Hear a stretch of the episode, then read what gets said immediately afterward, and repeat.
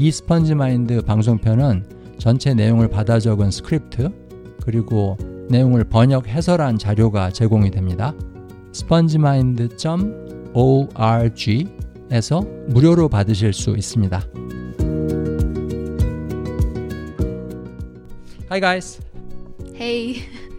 So we're actually recording all these episodes back to back. So it's kind of funny that we are saying hi and bye way too frequently. yeah. So Annie, today you wanted to talk about something you experienced in Ecuador, right?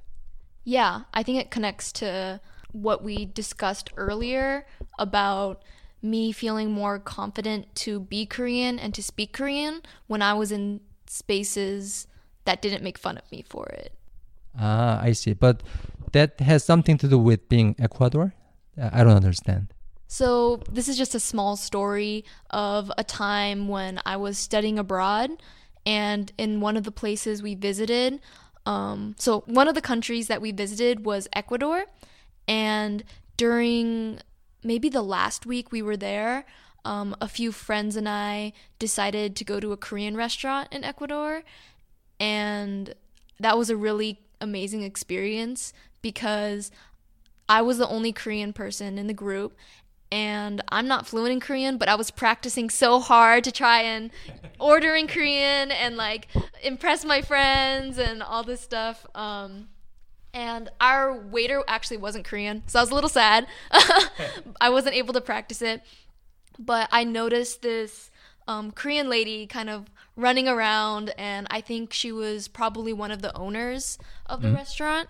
And I think at the very end, I was like nervous because I wanted to talk to her, but at the same time, I have anxiety, so I was too afraid to. But my friends called her over, and I had the opportunity to speak to her. But my Spanish is actually better than my Korean. So it was this very interesting language exchange where I was speaking to that Korean lady in Spanish, and she was speaking to me in Korean.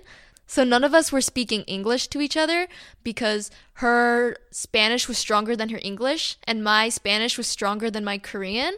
So it was this very interesting uh, conversation that we had, and we were just so excited to see another Korean person in Ecuador. And so we were bonding over just food, and she called me her hija, which is like a daughter in Spanish.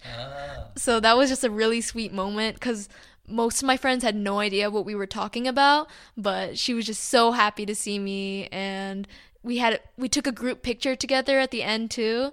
So that was a really touching moment for me. So you have a second Korean mom in Ecuador.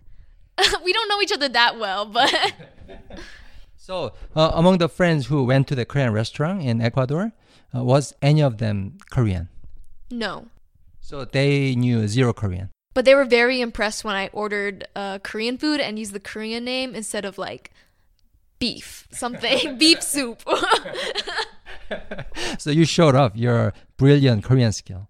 yeah, I wasn't expecting them to be impressed by that, but I think when you speak any foreign language in front of people who don't know it, it's always impressive. yeah. I guess. So that's a very interesting story, uh, what you told me about what happened in Ecuador. In our next episode, we're going to talk about the reason why she felt much more comfortable speaking Korean in Ecuador than in Irvine, the city where she grew up. So stay tuned. Bye. Bye.